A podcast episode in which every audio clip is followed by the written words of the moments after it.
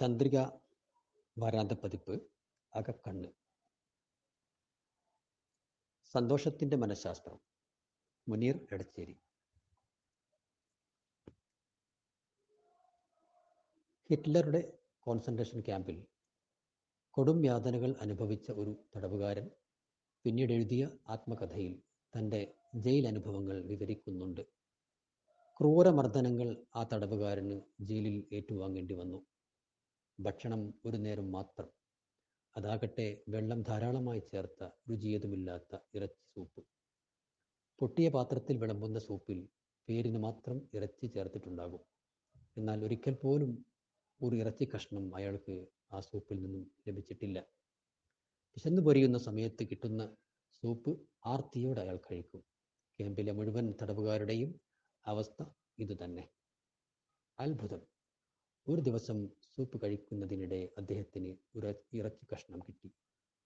അത് ആസ്വദിച്ച് കഴിച്ചുകൊണ്ടിരിക്കെ അയാൾ ചിന്തിക്കുകയാണ്, വെള്ളം പോലെയുള്ള ഈ സൂപ്പിൽ നിന്ന് തനിക്കൊരു ഇറച്ചി കഷ്ണം കിട്ടിയിരിക്കുന്നു.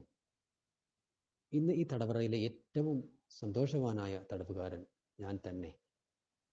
അന്ന് ആ തടവുകാരൻ്റെ സന്തോഷത്തിന് ആ അനുഭവം ധാരാളമായിരുന്നു.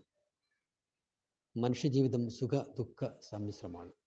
സാമ്പത്തിക ഉന്നതിയും ജോലിയിലെ ഔന്നത്യവും അരോഗാവസ്ഥയും സഹജീവികളുടെ പരിഗണനയും മനുഷ്യൻ്റെ സന്തോഷഹേതുവാണെങ്കിൽ, രോഗങ്ങളും ദാരിദ്ര്യവും വേദനകളും സഹജീവികളുടെ അവഗണനയും അവന് ദുഃഖമാണ് ബാക്കിയാക്കുന്നത്.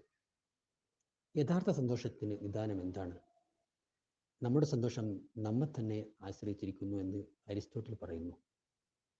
സന്തോഷത്തിനായി സന്തോഷഭരിതരായി ജീവിക്കുന്നവരെ നമുക്ക് ചുറ്റും കാണാറില്ലേ? ജീവിത വിഭവങ്ങൾ ഏറ്റവും തൃപ്തികരമാം വിധം ലഭ്യമായവരല്ല അവർ. മറിച്ച് ലഭ്യമായ വിഭവങ്ങൾ പരമാവധി ഉപയോഗപ്പെടുത്തുന്നതിൽ വിജയം വരിച്ചവരാണവർ.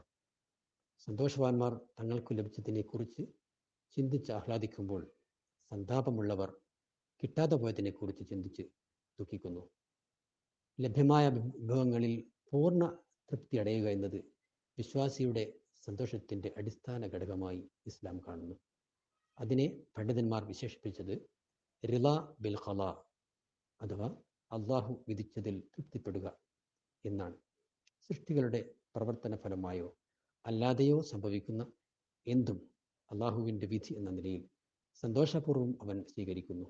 ദുഃഖവും ഭയവുമില്ലാത്തതും ഏതു പ്രശ്നത്തെയും ശാന്തമായി നേരിടാൻ കഴിയുന്നതുമായ ഒരു മനസ്സ് ലഭിക്കാൻ നാം എപ്പോഴും അള്ളാഹുവോട് പ്രാർത്ഥിച്ചു കൊണ്ടിരിക്കുക.